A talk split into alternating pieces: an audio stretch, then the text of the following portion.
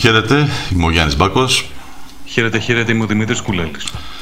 20ο επεισόδιο της τρίτης σεζόν του podcast του Νοστιμονή Μαρεκίνος και εγώ. Ε, σε αυτή την εβδομάδα, όπου κανονικά μα δεν ζούσαμε στο ΔΙΣΕΚ το 2024, θα ήμασταν στην 1η Μάρτη. 1η Μάρτη πέρσι ξημέρωσε και όσοι δεν είχαν προλάβει να δουν γύρω στις δύο παρά τη νύχτα που βγήκε η είδηση για την ε, σύγκρουση των δύο τρένων στα Τέμπη. 1η Μάρτη του 2023 ξυπνήσαμε σε ένα μαύρο, κατάμαυρο ε, περιβάλλον με δεκάδες νεκρούς, με δεκάδες αγνοούμενους ε, και κυρίως ε, ξυπνήσαμε μετά από ένα έγκλημα, από ένα δυστύχημα, ένα έγκλημα που βαφτίστηκε μάλλον δυστύχημα ε, το οποίο θεωρώ πως ε, έτσι όπως ε, περνάει ο καιρός και με τις εξελίξεις όπως τρέχουν και τον αγώνα των οικογενειών των θυμάτων θεωρώ πως θα αποτελέσει τομή στην ελληνική κοινωνία και θα λέμε όλοι πριν τα τέμπη και μετά τα τέμπη κάποια στιγμή στο μέλλον είτε εμείς είτε ο ιστορικός. Μαζί μου ο Δημήτρης Κούλαλης Δημήτρη μου καλώς ήρθες, χαίρετε, καλημέρα, καλησπέρα. Ναι. Βαρύ το κλίμα, είναι η αλήθεια. Ένα χρόνο μετά ε, οι συνθήκες που γέννησαν το έγκλημα στα Τέμπη συνεχίζουν να υπάρχουν ε, και ταυτόχρονα βλέπουμε να ξεδιπλώνεται μια ξεκάθαρη ε, επιχείρηση συγκάλυψης ε, των ευθυνών που έχουν τα μεγάλα κεφάλια για αυτό που συνέβη πριν από ένα χρόνο τα λόγια είναι περιτά νομίζω σε αυτήν την, ε, την υπόθεση. Συμφωνώ απόλυτα ότι πρόκειται για ένα σημείο τομή για την ε, σύγχρονη ιστορία μας. Είναι ξεκάθαρα νομίζω και για τους δυο μας ένα από τα γεγονότα που συμβαίνουν ε, στην ζωή κάθε ανθρώπου που θυμάσαι που ήσουν και τι έκανες όταν ε, άκουσες για αυτό. Για μένα προσωπικά είναι ένα από τα πέντε γεγονότα που με έχουν ε, σημαδέψει. Ε, δεν ξέρω από πού να το ξεκινήσω. Ε, δεν ξέρω τι να πρωτοπώ. Να, να πούμε για τις εξελίξεις που έχουμε μετά το βιαστικό κλείσιμο της ε, Επιτροπής στην ε, Βουλή. Να μιλήσουμε για τις εξελίξεις στα απορίσματα σχετικά με το τι ακριβώς προκάλεσε την έκρηξη ε, και είχε ως αποτέλεσμα να καούν 30 άνθρωποι, 6 με 8 από αυτούς ε, ζωντανοί. Κοίταξε Δημήτρη, ε, να μιλήσουμε για τέτοια θέματα νομίζω ότι και οι ακροατές όσοι μας ακούν και τους ευχαριστούμε πολύ γι' αυτό να κάνουν subscribe, like, να αξιολογήσουν και το, το podcast μας γιατί μας βοηθάνε πολύ. Ε, όσοι μας ακούνε λοιπόν και να είναι καλά που η παρέα συνεχώς μεγαλώνει ε, νομίζω ότι όλα αυτά πάνω κάτω ε, όλοι έχουν ενημερωθεί και είναι πολύ εύκολο από τη στιγμή που και τα συστημικά μέσα από προχθές έχουν μπει πλέον σε αυτό το χώρο, ναι. σε αυτό το χώρο ε, έχουν πλέον όλη πρόσβαση και χωρίς μεγάλη δυσκολία ακόμα και μετά τη φούργια μιας πολύ δύσκολης μέρας μην ξεχνάμε ότι ζούμε σε μια κοινωνία η οποία από το 2010 βάλετε και ο κόσμος ναι. ε, μπορεί να χρειάζεται να απασχολείται 10, 12 και 14 ώρες τη μέρα για να τα βγάλει πέρα οπότε και ο επίσημα πλέον. Ο ποιοτικός χρόνος της ενημέρωσης και η πρόσβαση σε αυτήν πλέον με τους ε, αλγόριθμους και την, ε, τον ε, απόλυτο έλεγχο της ενημέρωσης μέσα από τα social media και τις αναζητήσεις στις πλατφόρμες κλπ. Ε, δυσκολεύεται να φτάσει σε πληροφορίες πέρα, πέραν αυτών που σε πρώτο επίπεδο του παρέχουν τα μεγάλα συστημικά μέσα μαζικής ενημέρωσης. αυτό το οποίο θεωρώ εγώ ότι οφείλουμε να κάνουμε σήμερα πέρα από την συζήτηση που θα ακούσουν μετά από την εισαγωγή μας οι ακροατές μας με τον κύριο ε, Αποστολίδη. Αποστολίδη ναι. Είναι δικηγόρος των θυμάτων και παθόντων των ε, τεπών. Ακριβώς, ένας ε, νομικός με τεράστια εμπειρία, με πολλές δεκαετίες όπως είπε και ο ίδιος στην συνέντευξη ε, στην, ε, στη, στην άσκηση αυτού του επαγγέλματος. Εγώ θέλω να, θέλω να μείνουμε και να κάνουμε κάποια σχόλια πιο γενικής φύσης και ναι. ίσως θα ήταν καλό να είναι και λίγο πιο ε, προσωπικά ε, σχόλια γιατί έννοιες όπως η πυρκαγιά και από τι προκλήθηκε όλα αυτά που βγαίνουν στο φως σιγά σιγά το ναι. βίντεο που έβγαλε καθημερινή χθε το πρωί ε, ότι ο Ευαγγελάτος ας πούμε χθες το βράδυ στις ειδήσεις έλεγε ότι, μάλλον το απόγευμα στο δικό του το δελτίο, έλεγε ότι αυτή η πυρκαγιά δεν μπορεί να έχει προκληθεί από ε, τα έλαια σιλικόνης, άρα κάτι άλλο περιείχε το φορτίο. Δηλαδή, από τη στιγμή που ανοίγει ο διάλογος σε αυτό το επίπεδο για το τι μετέφεραν οι εμπορικές άμαξοστοιχίες, θεωρώ ότι είναι ένα άνοιγμα, σιγά σιγά ε, μας δείχνουν μάλλον ότι θα πάει προς τα εκεί και το κομμάτι της, ε, της δικαιοσύνης γιατί ίσως πλέον δεν μπορεί αυτό δεν το πράγμα. δεν υπάρχει εναλλακτική επικοινωνιακά. Ναι. ε, Δημήτρη θέλω να, να μου πεις να, ναι. σου, να σε θέσω δύο-τρία θέματα και από αυτά να ξεκινήσεις το σχόλιο σου. Αν θεωρείς ότι η κουβέντα για τη σύμβαση 717 ε, είναι από την πλευρά της κυβέρνησης ε, ένας, μια προσπάθεια από προσανατολισμού της κοινή γνώμης αναφορικά με τις ε, ευθύνες τη διαχρονική ευθύνη που μπορεί να υπάρχει έτσι ώστε να φύγει από πάνω της και να διαμοιραστεί προς τα πίσω στις προηγούμενες ε, ηγεσίες του Υπουργείου Μεταφορών ναι. και αν θεωρείς εσύ από αυτά που έχεις καταλάβει ότι είναι το, ο βασικότερος λόγος που είχαμε αυτό το τραγικό δυστύχημα κάθετος έγκλημα. Όχι, είναι η αλήθεια ε, και είναι και νομίζω και η πιο σταθερή απάντηση που μπορούμε να δώσουμε ένα χρόνο μετά ε, με όσα έχουμε διαβάσει, με όσα ε, έχουμε ε, ακούσει, με τους ανθρώπους που έχουμε συνομιλήσει και στα πλαίσια του, του ρεπορτάζ. Νομίζω εξ αρχής είχαμε δείξει ότι είναι μια υπόθεση η οποία ε, θέλουμε να την αναδείξουμε με κάθε ε, πιθανό τρόπο. Ε, η σύμβαση και ο χειρισμός αυτής, η σύμβαση 7-17, ε, είναι ένα κομμάτι, είναι μια ψηφίδα ενός συνολικότερου σπιράλ ευθυνών που οδήγησε στο έγκλημα στα, στα τέμπη.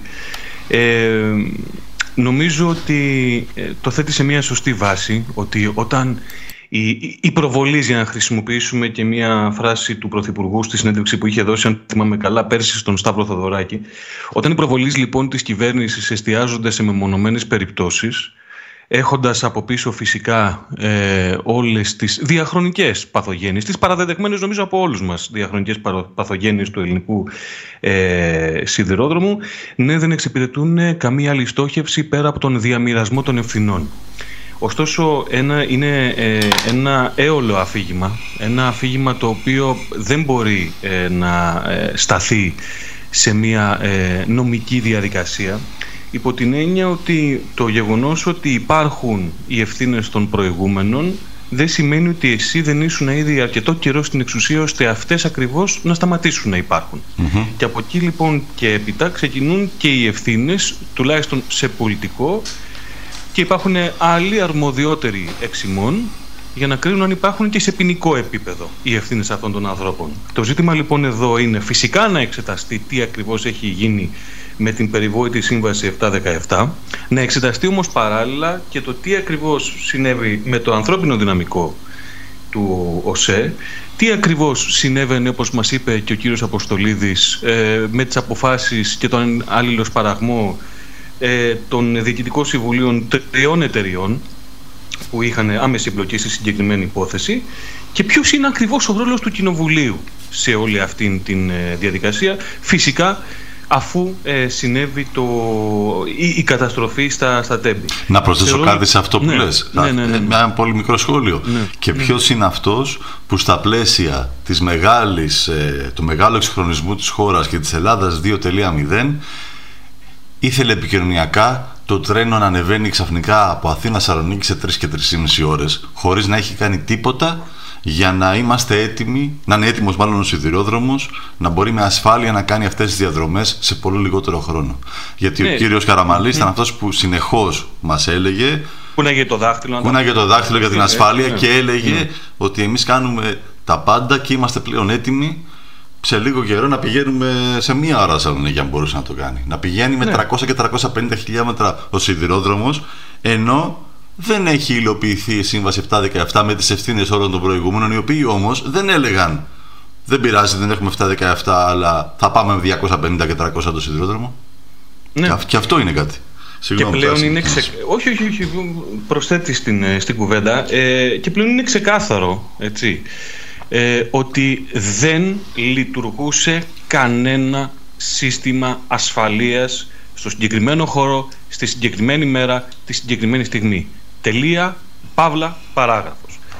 Γι' αυτόν λοιπόν ακριβώς το λόγο, επειδή αυτό έχει αποδειχθεί και αυτή είναι η μία πτυχή της προσπάθειας συγκάλυψης, θεωρώ ότι είναι εκ των όνου κάνευ και για τους ε, δικαστικούς λειτουργούς αυτής της χώρας ότι θα πρέπει στη συγκεκριμένη περίπτωση να δούμε ποιος γνώριζε, τι γνώριζε, να διαψευστούν δημοσιεύματα όπως ε, πρόσφατα μέσα στο Φεβρουάριο είχαμε το δημοσίευμα της εφημερίδας Δημοκρατία το οποίο έδειχνε με ξεκάθαρο τρόπο ότι ο κύριος Καραμαλής γνώριζε πάρα πολύ καλά τι συνέβαινε σε ό,τι έχει να κάνει με, τα, με την ασφάλεια ε, στο σιδηροδρομικό δίκτυο και την ίδια στιγμή ήταν ο ίδιος που όπως είπαμε και προηγουμένως κουνούσε το δάχτυλο από το βήμα της, ε, της Βουλής λέγοντάς μας ότι διασφαλίζουμε την ασφάλεια. Ε, δεν ξέρω, δεν, ειλικρινά αδυνατό να... Μάλλον προσπαθώ να, ξέρεις, να, να είναι ένας λόγος αυτός που, που εκφέρω που να μην έχει θυμό, να μην έχει αγανάκτηση, αλλά η αλήθεια είναι ότι δεν με αφήνουν να γιάσω. Ε, δεν ξέρω αν είδες την, τη δήλωση, την ανακοίνωση που έβγαλε το πολιτικό γραφείο του κ. Καραμαλή εχθές. Όχι. Ε, Όχι. Εντάξει, δεν θα κάνουμε αναπαραγωγή. Ε, έχει, έχει άλλα μέσα να του κάνουν αυτό το χατήρι, αλλά τουλάχιστον είναι γαμό το ξέρεις πώς το βλέπω. Ε, σταμάτα, κόφτο. Ρε εσύ Δημήτρη, δεν δεν Δηλαδή, το απλά κόψεις στην- πράγματα. δεν το κόψες στην εξεταστική μπροστά, μπροστά σε κόσμο ο οποίος θρυνεί ακόμα και θα θρυνεί για μια ζωή. Θα το κόψει επικοινωνιακά μέσω μιας ανακοίνωσης. Εδώ ο Πρωθυπουργός είχε βιαστεί πέρσι, μια εβδομάδα μετά το ατύχημα, 10 μέρες, να κάνει διάγγελμα και να πει: Εντάξει, έφταιγε ένας άνθρωπος, θα το λύσουμε, να το φτιάξουμε. Ωραία, γιατί δεν έχει λυθεί, αφού έφταιγε ένας. Έφταιγε ένας. Γιατί, γιατί έχουμε ακόμα όλο αυτό; Γιατί δεν έχει πιστεί κανένας ότι έφταιγε ένας άνθρωπος; Και επειδή, κάτσε τώρα, επειδή πραγματικά την έχω μπροστά μου την ανακοίνωση, ε, εάν πραγματικά ε, έχει τον, ε, τον σεβασμό, μάλλον οι οικογένειες των θυμάτων έχουν τον σεβασμό του κυρίου Υπουργού, ας πράξει και εκείνος από την πλευρά του τα δέοντα. Όταν όμως έρχεται στην εξεταστική της, ε, της Βουλής και μας λέει ότι δεν ανέφεραν οι μηχανοδηγοί προβλήματα ασφαλείας, αλλά ε, μάλλον δεν έθεταν ζήτημα ασφάλειας, αλλά ότι υπάρχουν ε, θέματα με την ασφάλεια, Ε, εντάξει τώρα, τι, Εντάξει. τι ψάχνεις, τι, τι ψάχνεις Εντάξει, να βρεις. εντάξει, εντάξει. Κοίταξε, Ότι- Δημητρή, ε, ο κύριος Καραμαλής δεν είχε την ευθυξία που είχε, χωρίς να έχω καμία ε, συμπάθεια πολιτική, η κυρία Δούρου, η οποία ζήτησε μόνη της, αν και βουλεύτρια, να έρθει η ασυλία της για να μην κολλάει η υπόθεση στο μάτι και να πάμε κανονικά σε δικαστήρια. Γιατί ένιωθε απόλυτα αθώα. Ο κύριος Καραμαλής, αφού όλα τα έκανε σωστά, όλα τα έκανε σωστά, γιατί δεν ζητά ο ίδιος να έρθει η ασυλία του, να διευκολύνει την, όλη, την απόδοση δικαιοσύνης και να πάει κανονικά να δικαστεί.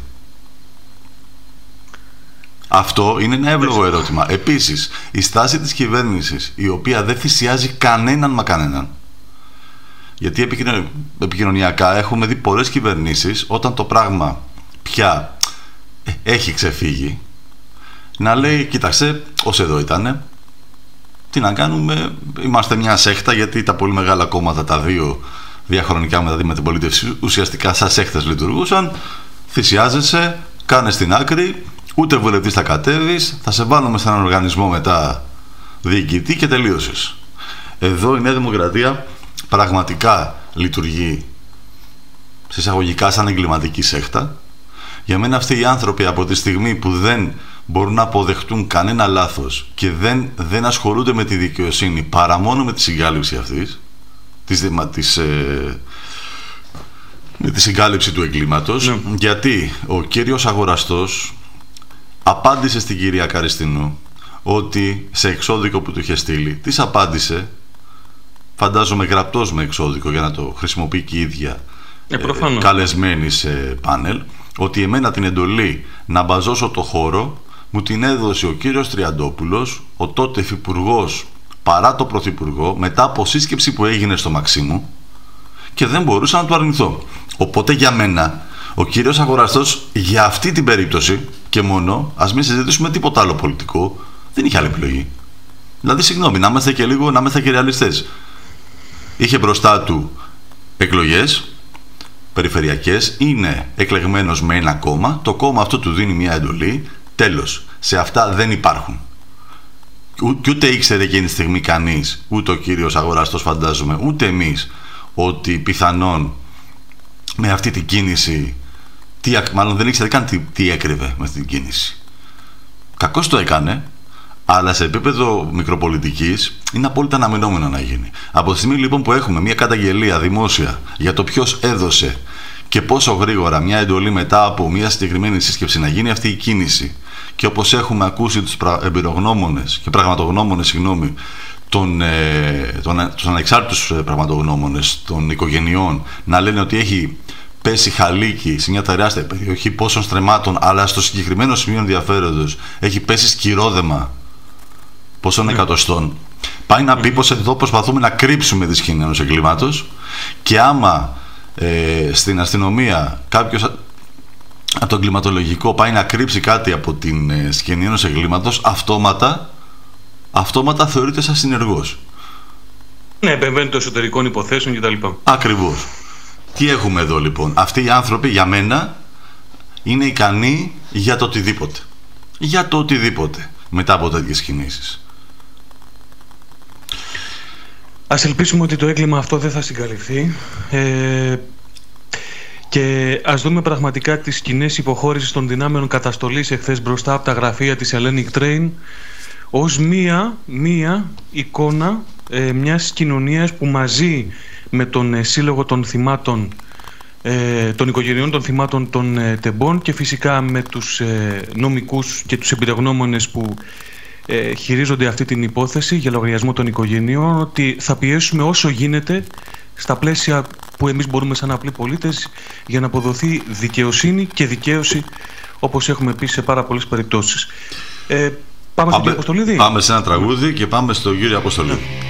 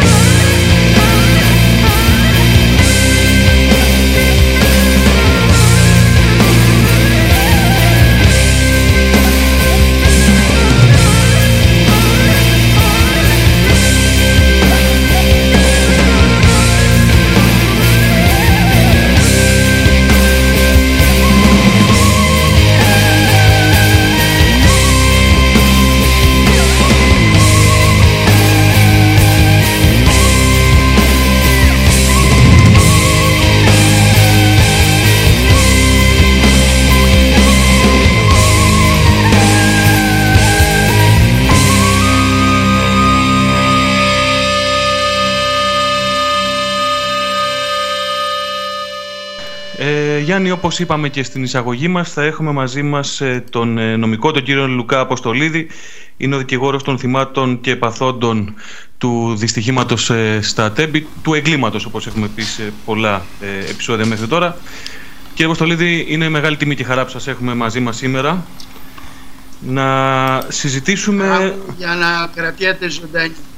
Ακριβώς. Να συζητήσουμε... Λέω, μου για να κρατιέται ζωντανή η ιστορία, η τραγωδία και να διδάσκει στις καινούργιες γενιές και στην πολιτεία μας να μην κοφεύει ότι η ασφάλεια των πολιτών είναι πρωταρχικό καθήκον και μέλημα της κάθε κυβέρνησης που κυβερνάει αυτόν τον τόπο και συνολικά της πολιτείας όλων των φορέων. Ασφάλεια στους πολίτες. Όταν δεν δίδεται ασφάλεια στους πολίτες στην βασική υποδομή που είναι ο σιδηρόδρομος τέτοιες τραγωδίες ούτε επιχαρίλα ούτε τρικούπι δεν είχαμε νιώσει στο σιδηρόδρομο. Γιατί μόλις τελειώσαμε με τα τέμπη ήρθε η Ντάνιελ μετά η πλημμύρα. Επί τρεις-τέσσερις μήνες ο σιδηρόδρομος στο Δομοκό έκοψε την Ελλάδα στα δύο. Ακόμα και σήμερα δεν έχει γίνει τίποτε Υπάρχει σύνδεση βέβαια αλλά πάμε με ταχύτητες του Αραμπά και μετά από ένα χρόνο δυστυχώς τα συστήματα ασφαλείας ακόμα βρίσκονται στο δρόμο της εφαρμογής. Αυτό νομίζω ότι δεν μαθαίνουμε από τα παθήματα. Άρα θα πρέπει να φωνάξουμε, να διεκδικήσουμε και αυτή την οργή πλέον των γονιών που ζητάνε δικαιοσύνη να την στηρίξουμε με κάθε νόμιμο τρόπο χωρίς να κάνουμε συμψηφισμούς. Αυτή είναι η άποψή μου και αυτή ναι. είναι η εμπειρία μου ένα χρόνο τώρα ότι δυστυχώς ε, πρέπει να δοθεί πολύ μεγάλος αγώνας μέχρι να φτάσουμε στις αίθουσες των δικαστηρίων και από εκεί και πέρα ο λόγος στη δικαιοσύνη θα κρίνει τους ενόχους, θα κρίνει τους υπευθύνους και παραδειγματικά και όχι τιμωρητικά θα εκδικητικά μάλλον ε, θα απονείμει τις ε, ποινές οι οποίες κατά την άποψή μου πρέπει να είναι παραδειγματικές διότι δεν μπορεί να διαχειρίζεσαι δημόσια εξουσία και να συμπεριφέρεσαι με τέτοια βαριά αμέλεια.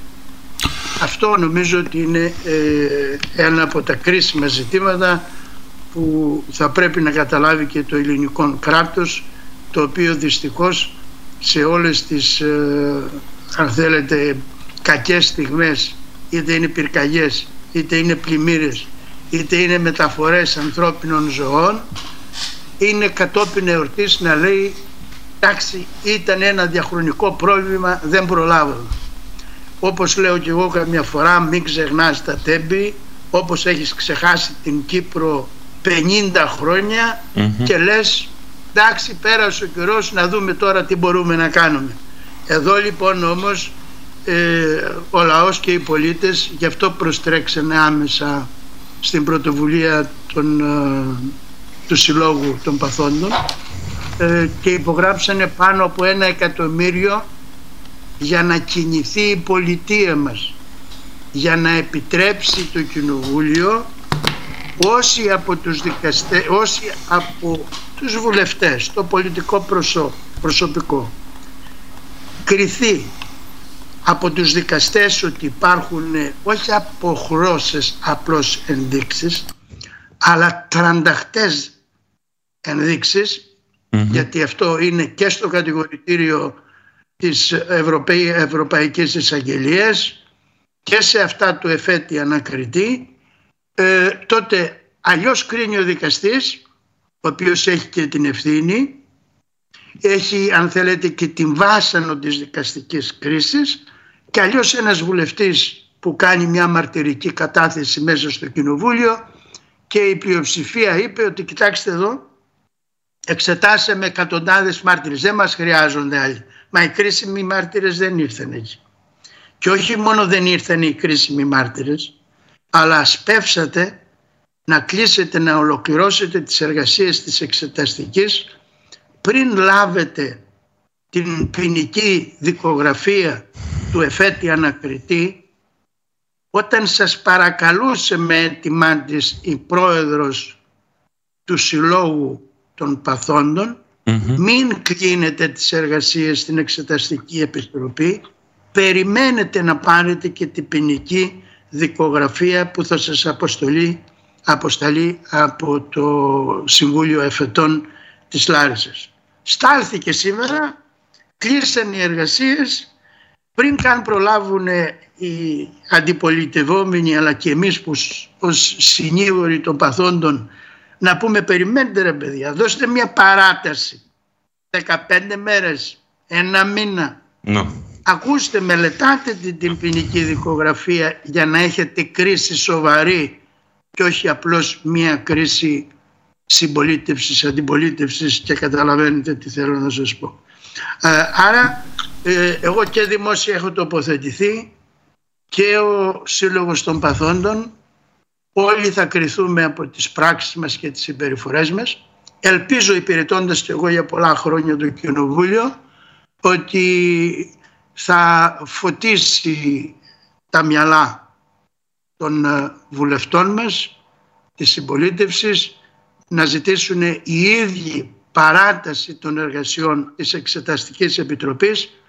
Ο κανονισμός της Βουλής το επιτρέπει το ξανατονίζω το επιτρέπει για να μην μπουν θέματα διαδικαστικά. Συνεπώς αν θέλουν πραγματικά την ουσία και δεν θέλουν να ρίξουν στάχτη στα μάτια του κόσμου ή αν δεν θέλουν ε, αν θέλετε να ε, γιατί ο κόσμος αν θα σπείρουν σπήρες ε, αμφιβολίες περισσότερες από ό,τι υπάρχουν σήμερα ότι πάει για κουκούλο με αυτή η ιστορία. Αυτή είναι αλήθεια. Η αντικειμενική αλήθεια. Και δεν νομίζω ότι πρέπει να κουβαλάνε στην πλάτη τους συνάδελφοι ε, αυτό το βάρος. Αυτό το βάρος δηλαδή ότι πάμε να συγκαλύψουμε μια παραδοσιακή οικογένεια της ε, στον πολιτικό χώρο από τις ευθύνες της για αυτό το τραγικό αν θέλετε δυστύχημα όταν θυμάστε ως υπουργός τότε ο κύριος Καραμαλής μια εβδομάδα Πριν. όταν φώναζε η αντιπολίτευση ότι υπάρχει ανασφάλεια στο σιδηρόδρομο όταν ο Κατσούλης υπεύθυνος για την ασφάλεια στον ΟΣΕ λέει παιδιά προσέξτε γιατί έρχεται θάνατος το χρονικό ενός προαναγγελθέντος θανάτου γράφηκε από τις μαρτυρίες του κυρίου Κατσούλη Μάρτυρα το οποίο η Εξεταστική Επιτροπή δεν θέλει, δεν τον κάλεσε που κατά την άποψή μου είναι ο υπαριθμόν ένας μάρτυρας για το θέμα των συστημάτων ασφαλείας που δεν δούλεψαν και θεωρώ ότι οι μαρτυρίες του δεν επιδέχονται αμφισβήτηση. Κύριε Αποστολίδη, να σας, να σας διακόψω ε, για να, να τα βάλουμε λίγο, να τα σπάσουμε σε κουτάκια για να μπορούμε και εμείς να καταλάβουμε γιατί εδώ έχουμε μία περίπτωση όπου όλοι μας και ο, ο κόσμος που ήταν στους δρόμους χθες και όλοι μας όσοι διαβάζουμε, ασχολούμαστε, συζητάμε γι' αυτό λειτουργούμε και λογικό είναι με το θυμικό και το συνέστημα. Εσείς όμως ως νομικός θα θέλαμε να μας ε, φωτίσετε κάποιες πτυχές, να καταλάβουμε κατά πόσον ε, μπορούμε να έχουμε δικαιοσύνη ή δικαίωση και πόσο μακριά είναι αυτές οι δύο έννοιες σε αυτή την υπόθεση και θα ήθελα να ξεκινήσουμε με το θέμα της συλλογής υπογραφών και κατά πόσον αυτό ε, μπορεί να βοηθήσει, πού θα βοηθήσει και πρακτικά τι μπορεί να σημαίνει για την υπόθεση. Λοιπόν, θα κάνω επιτροχάδιν λίγο ορισμένα στοιχεία που θεωρώ ότι είναι κρίσιμα για το κάθε ακροατή να έχει μια γνώση γενική ναι, για το τι σημαινει Υπάρχουν τέσσερις κύκλοι πάνω στους οποίους θα πρέπει να σταθούμε και οι οποίοι διαρευνούν τα αίτια όλης αυτής της τραγωδίας. Ο ένας κύκλος αφορά το προσωπικό του τριχοτομημένου ΟΣΕ σταθμάρχες, επιθεωρητές, αν ήταν εκπαιδευμένοι, αν ήταν στα πόστα τους κλπ. Αυτός είναι ο πρώτος κύκλος του υπηρεσιακού προσωπικού, του ανθρώπινου δυναμικού. Σε αυτό τον κύκλο ήδη έχουν απαγγελθεί κατηγορίες για βαριά αμέλεια και κακουργηματικές πράξεις από τον εφέτη ανακριτή στη λαρισα Ο δεύτερος κύκλος κατά την άποψή μου που φέρει και την κύρια ευθύνη είναι ο χώρος των αποφάσεων.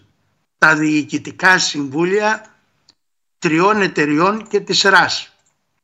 Δηλαδή της Hellenic Train, της Εργοσέ, του ΟΣΕ που πραγματικά ο ένας οργανισμός βγάζει τα μάτια του άλλου αντί να συνεργάζεται ο ένας οργανισμός με τον άλλο. Αυτή η τριχοτόμηση παρακολούθησης και λειτουργίας των υποδομών που λέγεται σιδηρόδρομος θα πρέπει η πολιτική ηγεσία εκ νέου να ξανασκεφτεί με έναν καινούριο σχεδιασμό που θα συντονίζονται μεταξύ τους. Και στο δεύτερο αυτό επίπεδο των ε, στελεχών που είχαν την ευθύνη, την διευθυντική ευθύνη έχουν ήδη απαγγελθεί σημαντικές αν θέλετε ε, ποινικές ευθύνες και έχουν συνταχθεί κατηγορητήρια απομένουν αν δεν κάνω λάθος ορισμένα διευθυντικά στελέχη από την Εργοσέ και τη ΡΑΣ και τη Hellenic Train για να κλείσει αυτός ο κύκλος, ο δεύτερος κύκλος στο επίπεδο των διευθυνόντων και αυτοί που αποφασίζουν, αυτοί που παίρνουν αποφάσεις. Πώς εκπαιδεύεται το προσωπικό για να μην μιλάμε ότι έγιναν λάθη, πώς στηρείται ο κανονισμός, πώς φροντίζουν να υπάρχουν συστήματα ασφάλειας για να διορθώνουν τα ανθρώπινα λάθη. Παράδειγμα, λέμε χίλια πράγματα, ανεκπαίδευτος ο Σταθμάρχης. Ο Σταθμάρχης, ναι. Εάν ναι. ο Σταθμάρχης πάθαινε μία ανακοπή, που είναι και φυσιολογικό. Ναι, θα μπορούσε. Να πάθαινε μία ανακοπή ναι. καρδιάς. Να πάθαινε κάτι που δεν μπορούσε. Θα λέγαμε πάλι το ίδιο ότι είναι ανθρώπινο λάθος ή ένα τυχαίο συμβάν. Γιατί να μην λειτουργούσε ένα σύστημα ασφαλείας; Εδώ λοιπόν ο κύριος Κατσούλης στο επίπεδο του διευθυντικό λέει κύριοι δεν λειτουργούσε τίποτα. Και παρετήθηκε ο άνθρωπος δεν λειτουργούσε τίποτα. Αυτό επιβεβαιώθηκε και από το καταγραφικό στην πραγματογνωμοσύνη δύο μηχανολόγων μηχανικών που διέταξε το εφετείο της ε, λαρισσας και ήταν παρουσία, προσέξτε, εκπροσώπων όλων αυτών των εταιριών που σας είπα συν της αναδόχου εταιρείας. Και τσιμουδιά κανένας δεν, δεν είπε την παραμικρή ένσταση που λέω ότι αυτή η φιλολογία που αναπτύχθηκε μετά το συμβάν ότι ξέρεις λειτουργούσε μέχρι εδώ το σύστημα ναι. και δεν λειτουργούσε πιο εκεί και παραπέρα παραμύθια της Χαλιμάς. Στο συγκεκριμένο χώρο τις ημέρες αυτές δεν λειτουργούσε κανένα σύστημα ασφαλείας. Ακόμα και τα κινητά που είχαν δώσει από το 19 στους μηχανοδηγούς για να επικοινωνούν μεταξύ τους νομίζω ότι ούτε μέχρι σήμερα έχει γίνει ε, παραλαβή επίσημη από την αρμόδια υπηρεσία. Δηλαδή για να καταλάβετε δηλαδή σε ποιο χάλι λειτουργούσε ο σιδηρόδρομος. Υπάρχει ο τρίτος κύκλος που αφορά την, τον χειρισμό της σύμβασης της 7-17 της περιβόητης. Ναι, ναι, Αυτή η σύμβαση έγινε γιατί οι ευρωπαϊκοί θεσμοί θέλανε να έχει μια διαλειτουργικότητα ο ελληνικός σιδηρόδρομος με τον ευρωπαϊκό. Και λέει κύριε για να έχετε διαλειτουργικότητα θα πρέπει να βάλετε τουλάχιστον τα στοιχειώδη συστήματα ασφαλείας όπως δουλεύει ο ευρωπαϊκός σιδηρόδρομος. Εμείς λοιπόν πήραμε τα χρήματα θα έπρεπε να είχαμε τελειώσει το έργο τέλος 16-17 το αργότερο και από το 17 αρχίζανε να χορεύουν οι τροποποιήσεις της σύμβασης. Επτά στη σειρά. Και κάθε, σε κάθε τροποποίηση έριχνε και ένα καινούριο κονδύλι. Προσέξτε, έριχνε και ένα καινούριο κονδύλι. Εκεί η Ευρωπαϊκή Εισαγγελία χωρίς να είναι με το μέρος της Α παράταξης ή της Β της συμπολίτευσης ή της αντιπολίτευσης ή να κάνει πολιτική απήγγειλε σε 23 άτομα διευθυντικά στελέχη από τους οργανισμούς και σε δύο πολιτικά πρόσωπα. Μάλιστα με πράξεις κακουργηματικές. Σε αυτά λοιπόν τα πολιτικά πρόσωπα ζητήθηκε και έρχομαι στον τέταρτο κύκλο που είναι το κοινοβούλιο να υπάρξει άρση της ασυλίας. Ζητήσαν τα κόμματα της αντιπολίτευσης να γίνει ανακριτική τροπή και να ε, συζητήσει το θέμα αυτό αφού έχει απαγγείλει η εισαγγελέας η Ευρωπαία ε, έχει απαγγείλει συγκεκριμένες κατηγορίες να διαβουλευτούν οι βουλευτές στην προανακριτική και αν θεωρήσουν ότι πράγματι υπάρχουν σοβαρές ενδείξεις να φτάσει στην Ολομέλεια, να ψηφίσει η Ολομέλεια και να πάμε προς το ε, ειδικό δικαστήριο. Αυτή λοιπόν η πρακτική και η εξέλιξη σταμάτησε με τη συμπολίτευση να λέει όχι προανακριτική επιτροπή. Πάμε σε μια εξεταστική επιτροπή. Κύριε Αποστολίδη, μπορούμε να τη διευκρινίσουμε λίγο αυτή τη διαφορά της προανακριτικής με την εξεταστική; Νομίζω ότι έχει τεράστια σημασία. Α σας το πω πολύ Η προανακριτική επιτροπή είναι όπως κάνει την ανάκριση ο εισαγγελέας, ακριβώς το ίδιο η προανακριτική επιτροπή. Έχει όλες τις εξουσίες. Δηλαδή, εάν είχαν την προανακριτική επιτροπή και απήγγελνε η Ευρωπαϊκή Εισαγγελία κατηγορία παράδειγμα στο κύριο Γαλαβαλή την ίδια στιγμή λειτουργώντας ως εισαγγελέας η προανακριτική επιτροπή θα, έβλεπε, θα έλεγε στην Ευρωπαϊκή Εισαγγελία στείλε μου τη δικογραφία στο Κοινοβούλιο. Να δω τι είναι η δικαστική βάσανος η δικαστική σας κρίση και τον καθιστάτε ένοχο. Σήμερα δεν το μπορεί να το κάνει αυτό η Εξεταστική Επιτροπή. Η Εξεταστική Επιτροπή, θα το πω πολύ απλά, κύρια επικεντρώνεται στις πολιτικές ευθύνες και αν υπάρξουν ενδείξεις ότι υπάρχουν και ποινικές, επισημαίνει τις ποινικές ευθύνες και από τα πορίσματα που θα βγουν, εάν είναι σοβαρές οι ποινικές ευθύνες, οδηγούμαστε, θέλουμε δεν θέλουμε, σε προανακριτική επιτροπή. Αποφασίζει βέβαια πάντα η Ολομέλεια της Βουλής. Εδώ έχει εμπλοκή το θέμα, αν θέλετε, αυτό το λογοπαίγνιο που κάνονται, εάν θα φτάσουμε να αποδοθεί ή όχι δικαιοσύνη. Ναι. Μιλάω στο πολιτικό προσωπικό.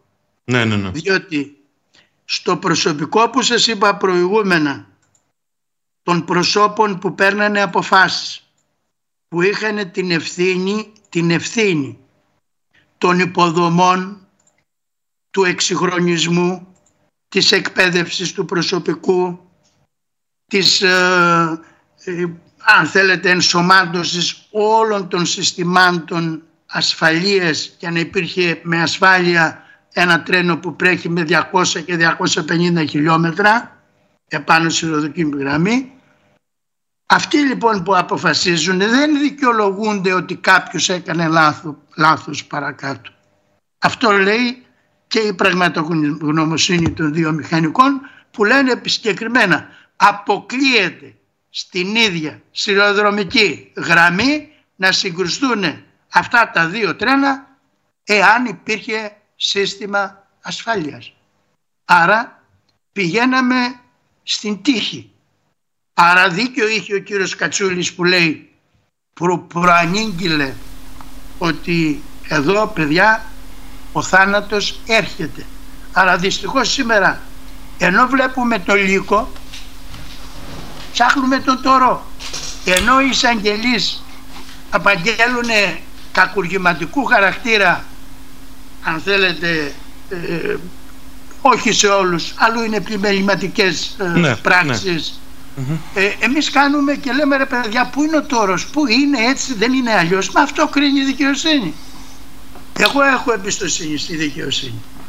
Πέρα τα όποια λάθη σε άλλους τομείς, ε, πέρα αν το κράτος δικαίου δουλεύει, σε αυτή την υπόθεση, στα χρόνια μου κλείνοντας αρκετές δεκαετίες υπηρετώντας το χώρο της δικαιοσύνης και με τους λειτουργούς που έχω έρθει στην επαφή από τα χαμηλότερα μέχρι τα υψηλότερα κλιμάκια θεωρώ ότι θα κάνουν το καθήκον τους με αμεροληψία και πάντα με μία αρχή ότι ουδής πάνω από τον νόμο. Αυτός είναι ο πυρήνας του κράτους δικαίου. Ότι κανένας δεν εξαιρείται από την εφαρμογή του νόμου όσο ψηλά και αν βρίσκεται. Κύριε Αποστολίδη, αναφορικά με την ασφάλεια που είπατε, Έχουμε μία σύμβαση 717 η οποία δεν υπήρχε ποτέ, μάλλον δεν είχε εκτελεστεί ποτέ και είμαστε τόσα χρόνια που σερνόμαστε πίσω από αυτή. Ε, έχαμε όμως άλλα συστήματα ασφαλείας. Ας πούμε ότι δεν υπάρχει 717 και δεν, δεν υπήρχε στο, στη συζήτησή μας ε, έτσι ώστε να στρέφουμε προς τα εκεί επικοινωνιακά τουλάχιστον το θέμα ναι. της ευθύνης. Τα υπόλοιπα συστήματα, τα ελάχιστα τα οποία ε, θα έπρεπε υπήρχαν, άμα υπήρχαν θα απέτρεπαν αυτό. Ποια είναι η στάση της ε, πλευράς ε, των ε, οικογενειών των θυμάτων; Κοιτάξτε, ε, είναι ένα ερωτηματικό. έχω εγώ υπόψη μου ότι θέλω να λειτουργήσω μία αμαξοστοιχεία να τρέχει με 150-200 χιλιόμετρα. Αυτό τι σημαίνει πρέπει να έχω υποδομή. Πρέπει να έχω τηλεδίκηση για να μην συγκρουστούν, για να μην έρθουν ατυχήματα. Άρα εγώ τι έκανα. Λέω θα τρέχω και με 200 αλλά δεν με ενδιαφέρει αν ο δρόμος έχει λακκούβες ή αν ο δρόμος έχει δυσκολίες. Είναι επόμενο ότι θα, θα γίνει αυτό το ατύχημα. Σήμερα, αύριο, μεθαύριο θα γίνει το ατύχημα. Προσέξτε.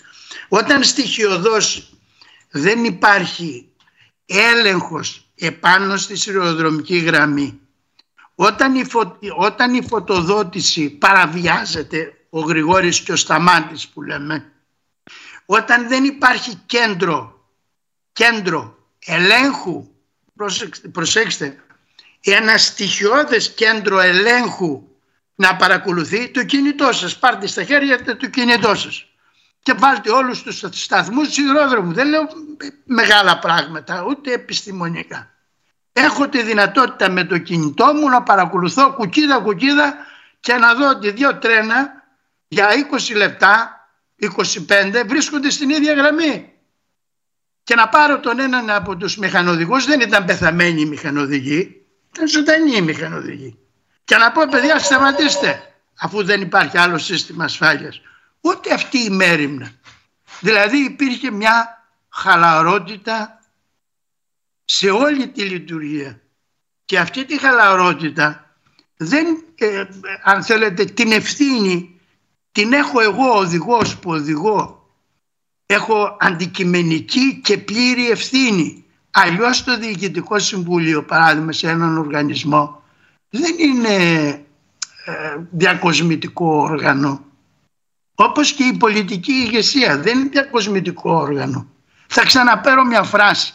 Είναι δυνατόν ο κύριος Καραμαλής μία εβδομάδα πριν να απευθύνεται σε αυτούς που έκαναν το ερώτημα και είχαν αν θέλετε όλες αυτές τις καταγγελίες ότι κοιτάξτε ο σιδηρόδρομος δεν είναι ασφαλής και θα έχουμε προβλήματα και να τους λέει ντροπή σας που αρθρώνεται αυτό το λόγο και την ίδια στιγμή να επικαλείται ότι δεν έχω καμία ευθύνη δηλαδή αυτό είναι μια ε, αν θέλετε κατά την άποψή μου ε, διαδικασία η οποία από τα πράγματα ε, δείχνει ότι το κουκούλωμα ε, θα επιχειρηθεί με κάθε τρόπο. Νομίζω όμως ότι ακόμα και οι υπογραφές που είπατε που είναι μια κραυγή της κοινωνίας και κυρίαρχα των οικογενειών που κλαίνε ε, θύματα και ψυχές είναι ένα μεγάλο, μια μεγάλη κίνηση αν θέλετε, μια μεγάλη συμπαράσταση της κοινωνίας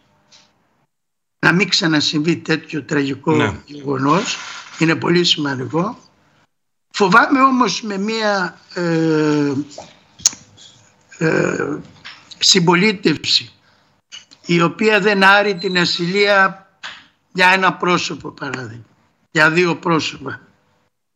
Το να επιχειρηθεί και να γίνει πράξη αυτό που επιδιώκεται με την σύνεξη των υπογραφών ε, είναι δύσκολο γιατί θα πρέπει να αλλάξει αυτή η νοοτροπία και αυτή η πρακτική από τη συμπολίτευση. Εάν δεν αλλάξει αυτή η πρακτική, αυτό που σας είπα, το βραχικύκλωμα στην απόδοση ευθυνών, το χαρακτηρίζω έτσι, το βραχικύκλωμα είναι στον κύκλο του Κοινοβουλίου, ό,τι αφορά τα πολιτικά πρόσωπα.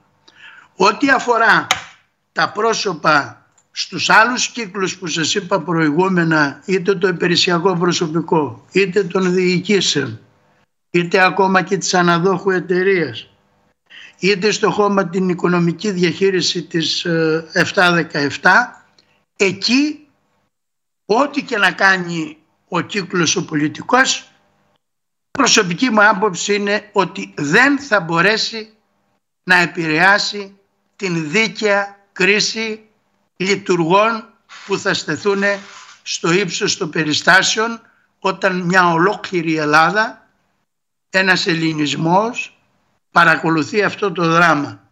Όπως παράδειγμα λέω εκπροσωπώντας αυτή την ψυχή των Ιάσονα που ένα χρόνο βρίσκεται μεταξύ ζωής και θανάτου και μάχεται για τη ζωή νομίζω ναι. ότι αυτό είναι ένα σύμβολο καταγγελίας προς την πολιτεία γενικά ότι συνέλθετε να μην ξανασυμβούν αυτά τα δράματα, μην με ξεχνάτε και πραγματικά είναι συγκινητικό και θέλω να το τονίσω γιατί Έλληνες καθηγητές της Διασποράς στην Αμερική προσέτρεξαν να δώσουν τη φροντίδα και αν ήταν δυνατόν να ακουστεί η φωνή μου θα τους έλεγα μία μονάχα λέξη.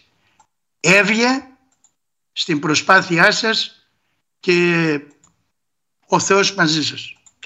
Κύριε Αποστολίδη, πριν σας αποδεσμεύσουμε, γιατί ξέρουμε ότι ο χρόνος σας είναι περιορισμένος, θέλω να θέσω ένα ερώτημα. Επειδή μιλήσατε προηγουμένως, κάνετε ένα λογοπαίγνιο για το βραχικύκλωμα στο Κοινοβούλιο, Θέλω να πάμε λίγο ε, στα όσα έχουν δει το φως της δημοσιότητας σχετικά με το τι ακριβώς προκάλεσε την, ε, την έκρηξη.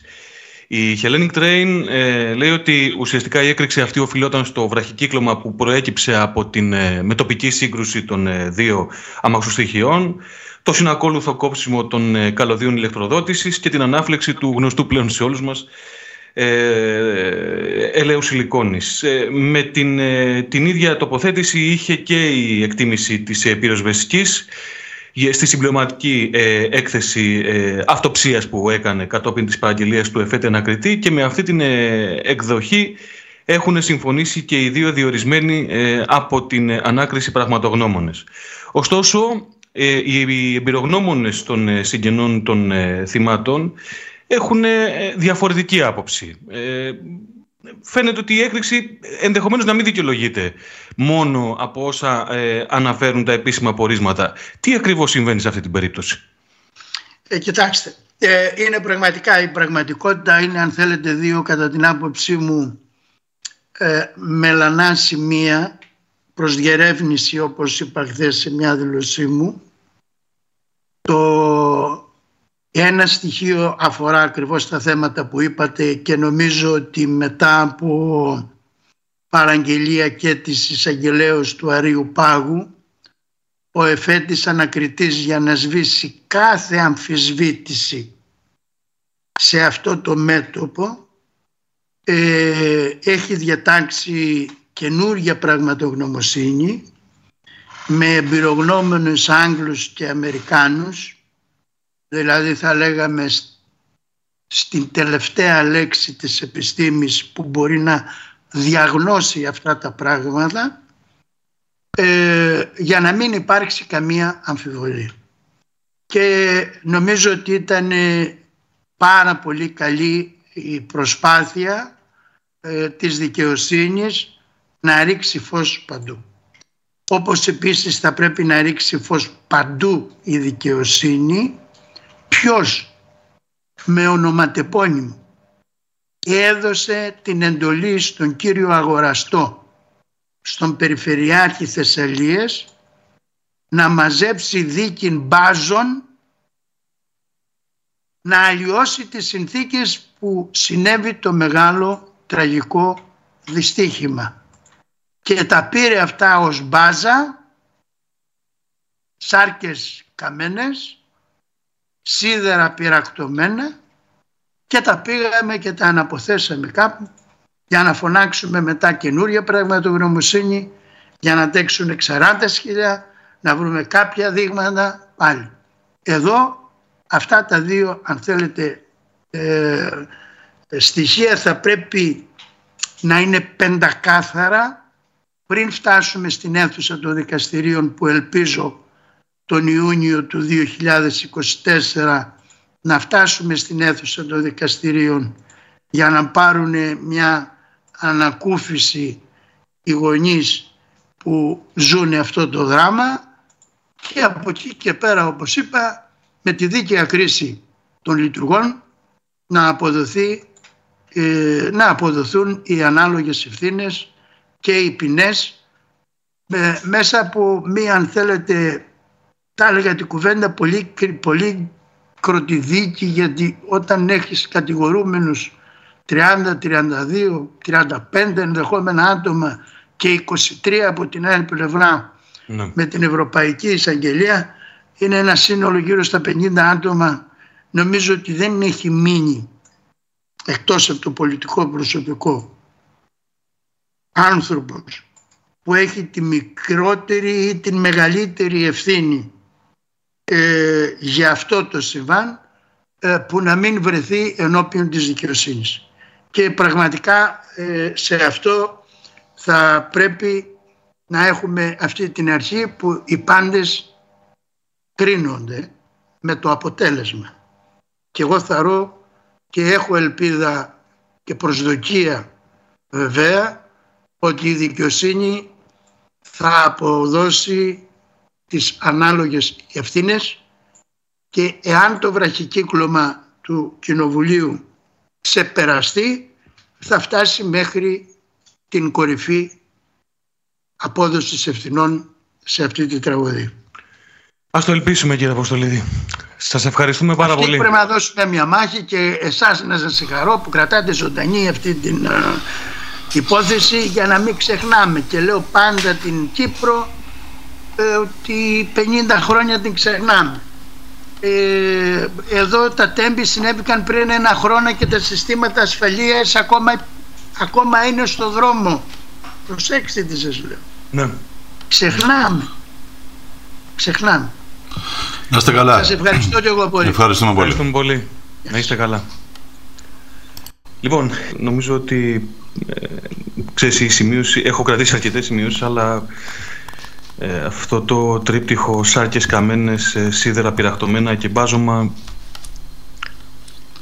τσιγκλάει λίγο την, ε, την ψυχούλα μου ρε παιδάκι μου έτσι. Πολύ απλά, πολύ λαϊκά το λέω. Δημήτρη που ήσουν όταν το έμαθες; Ε, Μόλις έχω γυρίσει από ένα ταξίδι στο εξωτερικό θυμάμαι τότε τον ε, αρχισυντάκτη μου να να με παίρνει τηλέφωνο, να, να, ξέρεις, να, το, να το χάνω, να, να μπαίνω να ακούσω τι έχει γίνει κτλ. κτλ. Και από εκεί και πέρα ε, το χάος. Mm-hmm. Όταν πριν πέσω για ύπνο, 2 παρά 20. Mm. Και... Ε, Εμένα μόλις είχα γυρίσει από το αεροδρόμιο. Ναι, ναι, ναι. ναι. Και, και, και, κρατάω αυτό που είχε πει ένας δημοσιογράφος Προχθές έλεγε στη, ήταν, ήταν στο πάνελ της ε, Νατάσας Γιάμαρης στο Κόντρα ότι. Ναι. Εντάξει, είδαμε ένα tweet και να καταλάβετε το χάος στο σιδηρόδρομο. Λέμε καλά, εντάξει, πάλι κάτι. Ναι. Τι θα έχει γίνει πάλι. Δηλαδή, στην αρχή, μέχρι να καταλάβουν τι έχει γίνει και οι δημοσιογράφοι, περισσότεροι θεωρώ, από όλο, από, από, κάθε βαθμίδα, θα είναι εντάξει, πάλι κάτι έγινε με τα τρένα. Ε, για να καταλάβουμε σε τι χάλι, ναι. σε τι κατάσταση είναι ο σιδηρόδρομος έτσι. Ε, νομίζω το έχω ξαναμοιραστεί αυτό ότι παρόμοια κατάσταση είχα βιώσει μερικές εβδομάδες πριν, έτσι. Από στην αμαξοστοιχεία Καλαμπάκα προς Αθήνα. Ναι, ναι, ναι, το θυμάμαι. Ναι, και απλά ήμουνα τυχερός γιατί κάποιος είδε το τρένο που ερχόταν από Αθήνα. Ήταν, είναι, είναι απλά τα πράγματα. Είναι απλά τα πράγματα. Και αυτό που σε συγκλονίζει, ρε παιδάκι μου, είναι ακριβώς αυτή η συνθήκη. Ότι θα μπορούσες να είσαι εσύ. Είναι, το παίζεις κορώνα γράμματα. Και ναι. τι γίνεται ναι, τη 2023 αυτή τη στιγμή, να το παίζουμε κορώνα γράμματα. Αυτή τη στιγμή, εμένα δεν, δεν με τρέλαινε, δεν ξέρω, ίσως και να ακούγεται έτσι κάπως αλτουριστικό, δεν με τρέλαινε το γεγονός ότι μπορεί να είμαι εγώ μέσα. Ότι μπορεί να ήταν κάποιος δικός μου άνθρωπος. Ναι, Γιατί ναι, σε ναι. πιάνει και αυτό το ότι αποκλείται να συμβεί σε μένα. Ναι. Ότι να ανέβαινε κάποιος δικός μου άνθρωπος. Ναι, αυτό, αυτό εννοώ και εγώ. Εγώ, η οικογένειά μου, ε, οι φίλοι μου, ναι. ναι. Λοιπόν, ε, αυτοί Α, ήμασταν. Αυτοί ήμασταν, εκείνος και εγώ. Το podcast του Νόστιμου Νίμαρ κάθε εβδομάδα, κάθε Πέμπτη προσπαθούμε τουλάχιστον να είναι στον αέρα. Μας ακολουθείτε στις πλατφόρμες που ακούτε τα αγαπημένα σας podcast, Spotify, Google Podcast, Apple Podcast και όπου αλλού εσείς ε, ακούτε podcast. Ε, μας ακολουθείτε στο Facebook και στο Instagram στις σελίδες του Νόστιμου Νίμαρ. Κάνετε και ένα subscribe στο κανάλι του Νόστιμου Νίμαρ στο YouTube όπου μετά από κάποιες ώρες υπάρχει και εκεί διαθέσιμο το podcast όπως και όλα τα podcast του Νόστιμου Νίμαρ σε περίπτωση που σας εξυπηρετεί περισσότερο.